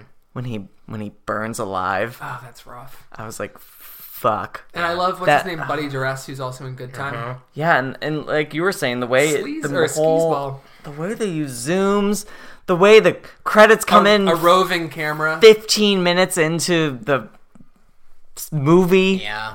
It's so And, but good. then there's scores too. I mean, Oh, the reason- scores. Part of the reason that I think Good Time is a better film is because both films are employing a a type of music that draws attention to itself, but that is still attached to the heartbeat of the characters. And so then when they use the Anio Tricks Point Never, I think is how you pronounce it, score in Good Time, um, that compared to the aerial pink music and heaven knows what i just find that it it actually blends into the environment a little bit more it's less distracting um, but the whole i mean they're using popular musicians aerial pink and oniotrix point never these are musicians who are very well respected in their fields right now and who like I, I don't know enough about music but it's just like independent for lack of a more sophisticated term so by pulling from by pulling from the now they're both grounding their stories in a more con- in, in a, they're just doubling down on the contemporary sense of their filmmaking but also asking you to pay attention to that Yeah. um, and it should be a contradiction but it, it actually just builds an even deeper grain to what you're watching Yeah, and heaven knows what when the score kicks in, I think for the first time and it's that we get the title and it's just over her having that scuffle in the rehab facility. in the rehab facility and you don't hear what anyone's saying but you can tell exactly like what's going on it's just Physicality. over this insane score I, I would be a hypocrite if I did not bring up that I also don't know how she's paying for that. I assume it's some sort of like they're not going to turn you away and she's homeless, therefore she's not gonna, she's not going to get kicked out of the hospital. But Right. I did make a big show on the Leon and Pete episode of saying that's inauthentic, and so I just don't want to be a hypocrite. I did wonder how's she paying for this, Mm-hmm. but I'm sure that there's. But with heaven knows what, I feel like the Safdies have an answer to my question. Yes, You know, yeah they do. I know they do. I know it. Shout out to when I tweeted I wish the Safties were hotter on and uh, one of them responded to me. We do too.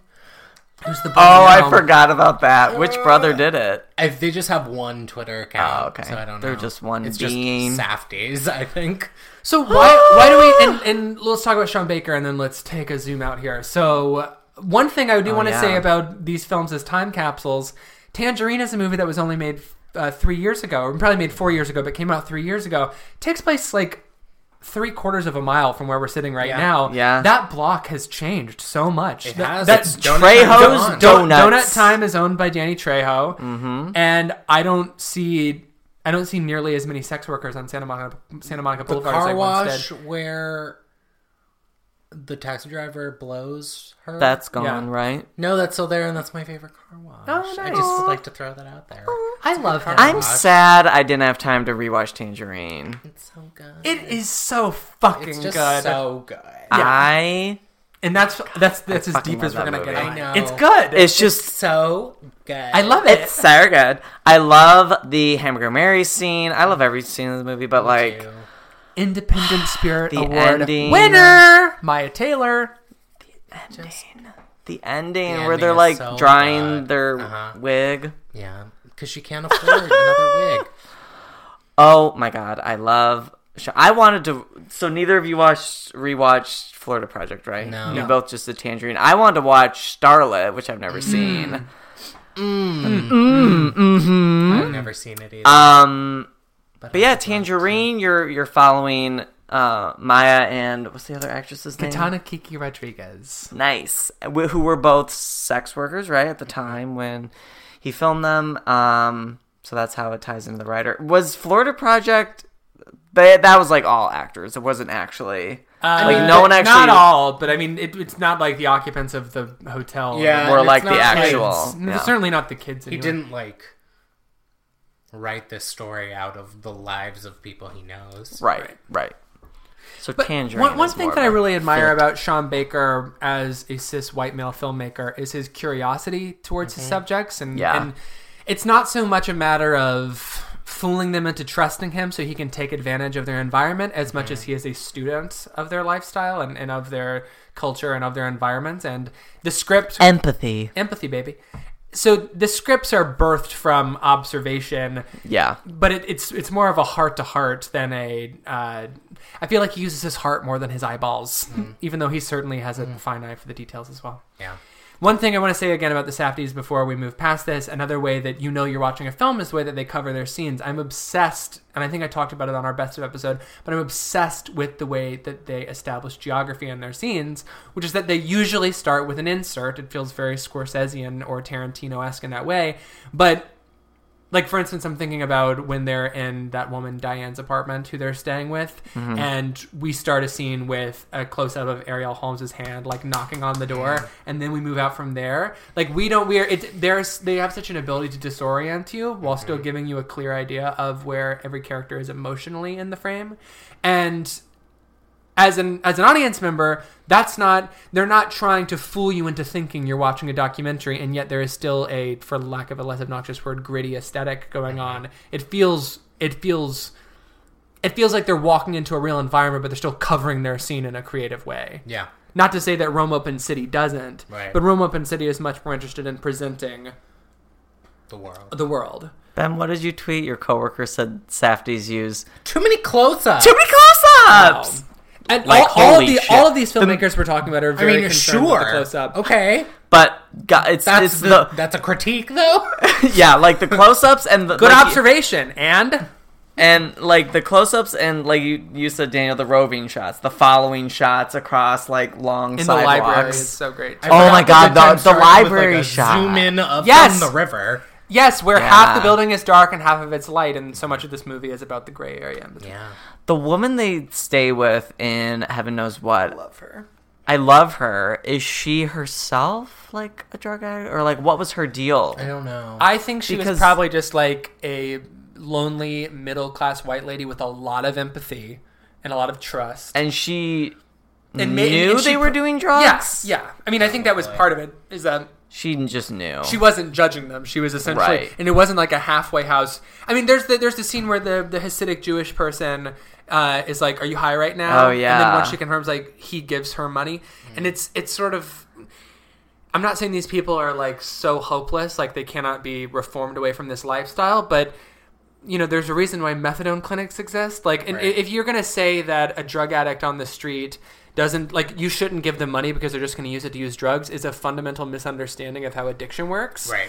and that in fact the most empathetic thing you could do is like it, it's not your job to get them off drugs if you want to help them not kill themselves not live a, an uncomfortable is putting it lightly like living a, a life where your brain is on fire like i'm not saying that it's a good thing that people without homes in urban areas are using drugs. I'm just saying you can't do anything about that. Right. And the more realistic situation is figuring out, figuring out a way to accommodate them to get onto a level so that they can then make the next choice for their life. But to deprive them is actually just making the problem worse, Yeah. which again is why methadone clinics exist. Right. Yeah, that Empathy. empathy. That movie. Am I going to God. regret? I, did I do a good job of? I think so. Okay. Uh, Yeah. Yeah. No, you won't regret that.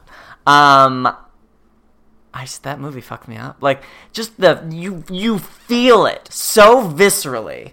And that's the Safties. I mean, I felt every single ounce of that movie. Like I felt like I was living what they their Yeah. day like day to day. It And- holy shit. So Ben loves the phrase "lived in," but the only thing Ben loves more than that is the phrase "in the hands of a lesser filmmaker." And in the hands of a lesser filmmaker, the idea of tying a romantic obsession with drug use that becomes I can't tell you how many short films I've seen. Uh, it- both in college, my peers' work, and as a film festival programmer, movies where drug th- drug addiction is externalized as a romantic figure. Right. I cannot tell you how hacky, how artificial, how none of it. You don't believe any of it. I it, it's sort of a miracle that they're able to tie heroin and the Caleb Landry Jones character together in this way, and that it not only feels authentic, but the rhythms of the film are tied to it. Yeah. yeah. I mean, that's you really not everyone can do that, and it takes an eye for detail. It takes an, an empathetic uh, point of view. Empathy. This is empathy IMO. Any Yes. So here's my question. So why? What is? Why are we seeing this again in, in the American independent cinema? Why? horses? Yes. Why? Why does everyone want to giddy up and ride straight out of their town? Them and their high horse. Wh- I What's the touched appeal? on it a bit, but and I, I mean, I certainly have an answer, but I want to I hear. think it is. It does. It is because what is this a reaction to? It's because we've uh, we're in another gilded age, and um, you know, 100, 120 years ago, we didn't have film in the way that we have it now. It wasn't nearly as accessible, but these people are doing a lot of the same work as like the muckrakers of the gilded era and like bringing quote unquote the people in the mainstream a way to experience what it is like for people who do not have as well as they have It's like the TMZ guy to Kanye. yes and it's like these Head over to Hulu this March, where our new shows and movies will keep you streaming all month long. Catch the award winning movie Poor Things, starring Emma Stone, Mark Ruffalo, and Willem Dafoe. Check out the new documentary, Freaknik The Wildest Party Never Told, about the iconic Atlanta Street Party. And don't miss FX's Shogun, a reimagining of the epic tale, starring Anna Sawai. So, what are you waiting for? Go stream something new on Hulu.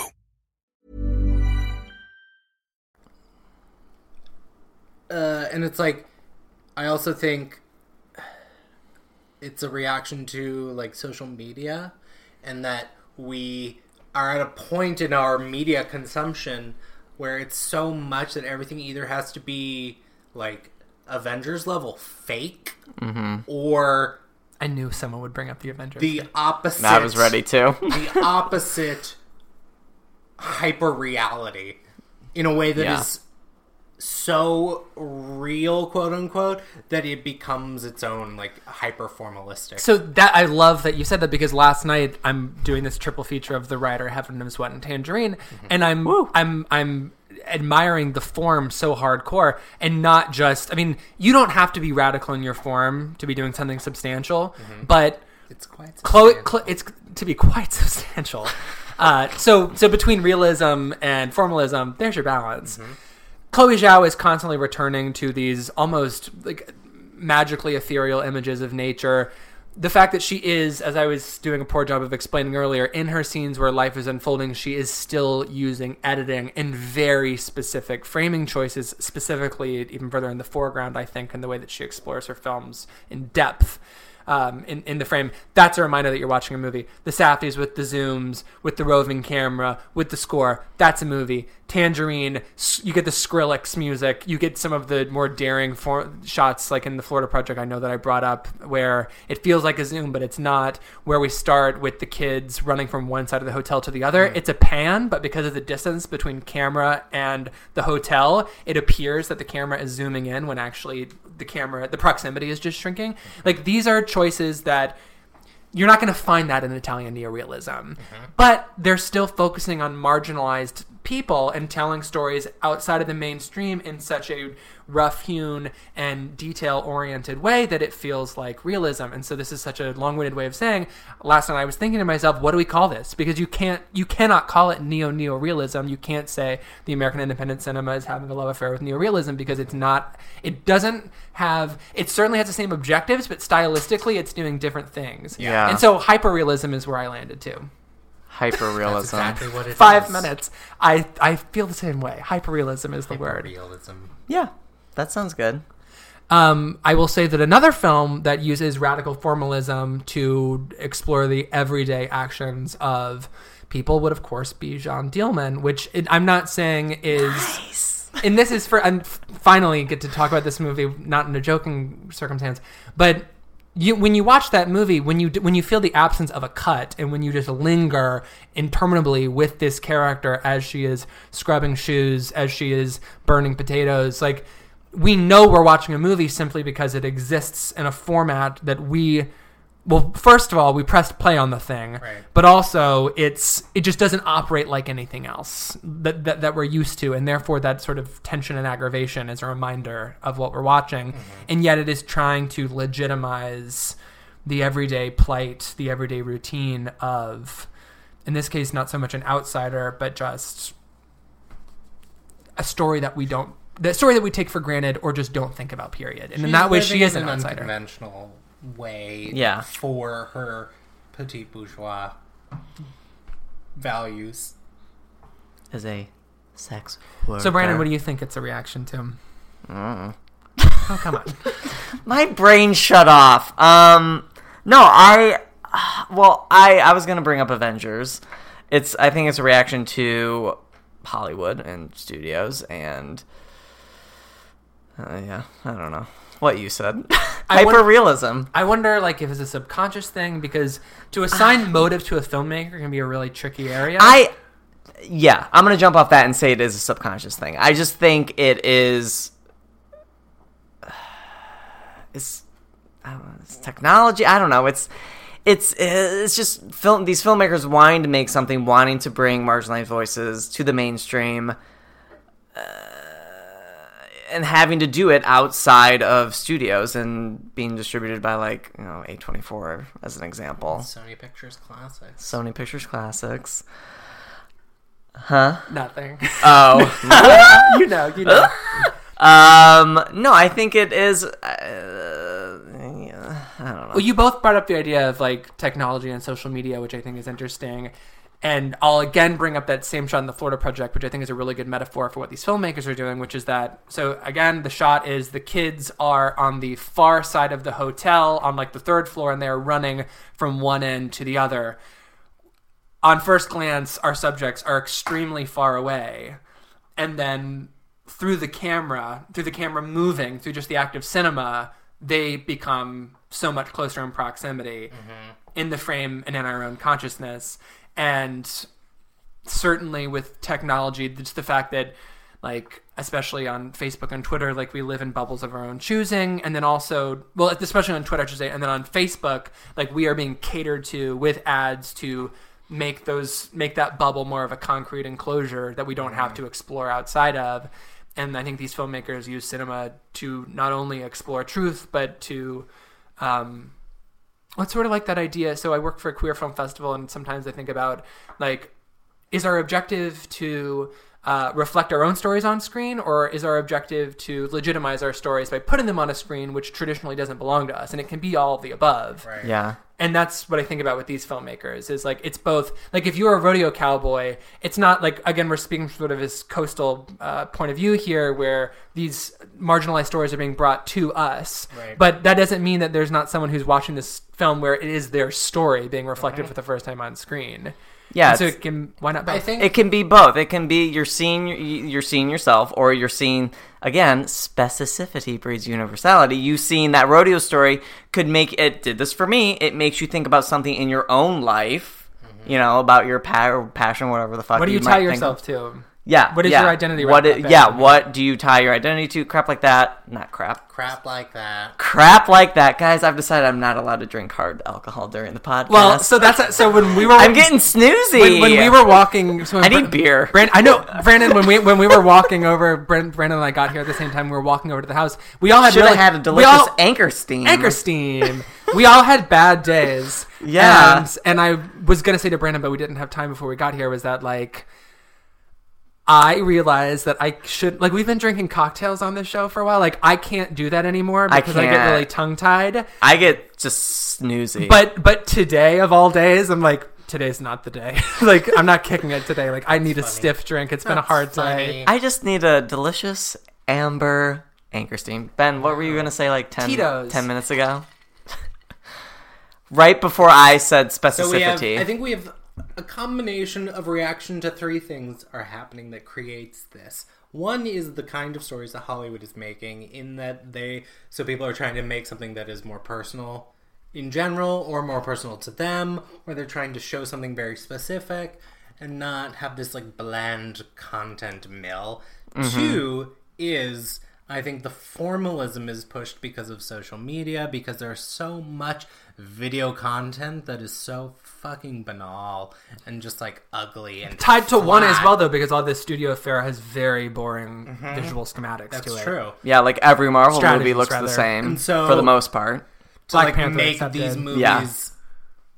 I think it is an unconscious effort, but it is like we have to make it visually more stunning than these other all of these other things that are vying for our screen attention time. And the Right. third thing is just the barrier to entry has never been higher. It's like if you can make the movie, there are more ways to get your work seen than ever before in the history of filmmaking, but it's harder to get the movie made because so many niche audiences have grown and it's so fractured that like before 50 years ago it wasn't necessarily easier to make a movie but you knew where the money was 10 years ago, Brokeback Mountain, an independent film, was still viewed by the mainstream. yeah. Yeah. and it was still made for probably like 20 million Yeah. dollars Yeah. Yeah, weren't we just? This reminds me of when we were looking at the box office numbers for the 2007 yes Yes. Oscar, absolutely. you know the the type of money those movies used to make, like uh, the never now, no way. Like what did what's the never writer enough. made? A hundred thousand dollars probably. Like what did it make? I yeah, don't know. Brokeback Mountain was made for fourteen million dollars, look which up is the box office insane to me. information. No, I'm on Box Office Mojo. Pardon me. Uh, Pardon. Oh. hundred and seventy-eight million dollars worldwide. That's how much No the writers made. way. no, no, We wish. silly.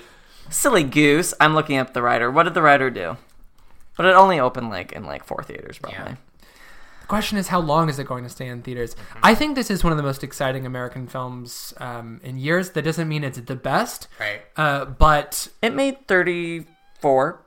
thousand. 30 sorry 344,000. okay. Well, I mean, not great, but Not great, Bob. Probably made its budget back. that's right.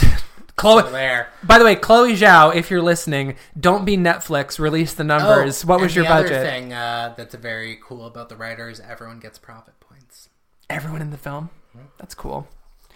Well, that that's sort of as a filmmaker, she acts as a steward to this community, and to know that, she, and b- by which I mean she is honoring, she, she she is lending a level of integrity to these people's worlds and lives and identities by putting them on the screen. Integrity, but to know that she's also sharing the profits is quite substantial. quite substantial. Well, any final thoughts, points, notes, critiques, praises, compliments? Wow, a lot of words. I love jargon. Thesaurus.com. wow, look at you. Welcome to thesaurus.com. Venmo me $10 personally, only me. If you can afford it, Whoa. Um, all not right. you, them. Oh, all right. Well, also me. I can't afford $10. Um, Can Who can in this Steve in this Buscemi economy? in Rain on Pete, yeah. Because he just gave away his full plate of walked food. away from his lunch. He like ate one fry. that son, He didn't even touch the sandwich. that son of a bitch. Son of a fucking bitch. You bastard! Andy McDowell shortcuts. Okay, take us home. Fly us away home. Take us home. I'm gonna giddy up and gallop us home. Come on, cowboy. What the fuck? this has been Plow that field, honey. plowing. You didn't put plowing in the episode. You know, Put it in this one. this has been Movies IMO. This has been the Chloe Zhao Rider episode. This has been Ben Empey at Pride the Rider episode. this has been me on a walk through nature, touching the leaves. Ooh. I'm just saying. I'm Ooh. just saying I want to be included too. Oh, okay. Well, whatever. Just kidding. Why am I being such a bitch? Uh, you get my the name is slim Brandon thing. Kirby. You can Gay find, culture is. Wow. Um, you can find me on Twitter at bk kirby. Kirby. My name is Ben MB. You can find me at Real Todd Haynes. I'm Daniel Crook. You can find me on the internet at Daniel Crook with three O's. And I am going to drive away from here and turn right at the Army Surplus store on Santa Monica Boulevard that is featured in the major motion picture Tangerine. Wow. Wow. I love your new trademark. Wow. Wow! Are you kidding me? In this house? Wow. We. In these pants?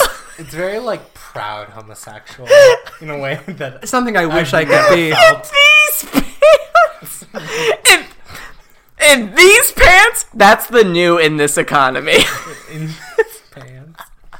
in these pants. Wow! What do you think? I've coined a phrase. Wow.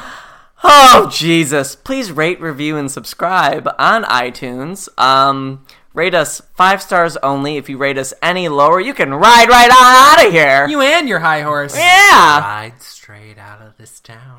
Casey Musgraves can Venmo us twenty dollars.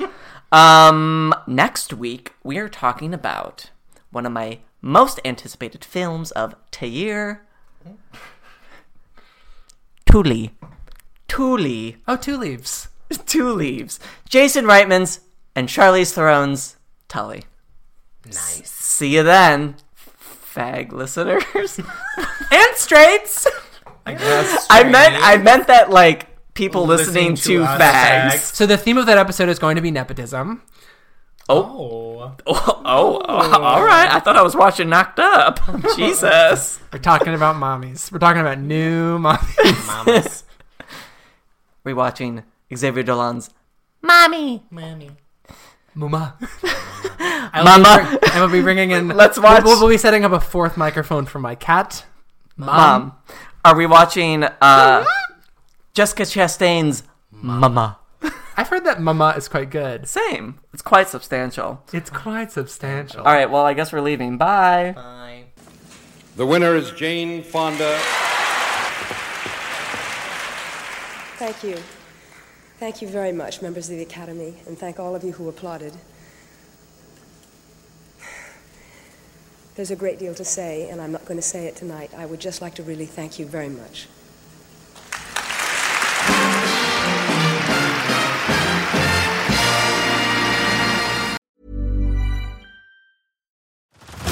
Head over to Hulu this March, where our new shows and movies will keep you streaming all month long. Catch the award winning movie Poor Things, starring Emma Stone, Mark Ruffalo, and Willem Dafoe. Check out the new documentary, Freaknik The Wildest Party Never Told, about the iconic Atlanta Street Party. And don't miss FX's Shogun, a reimagining of the epic tale, starring Anna Sawai. So, what are you waiting for? Go stream something new on Hulu.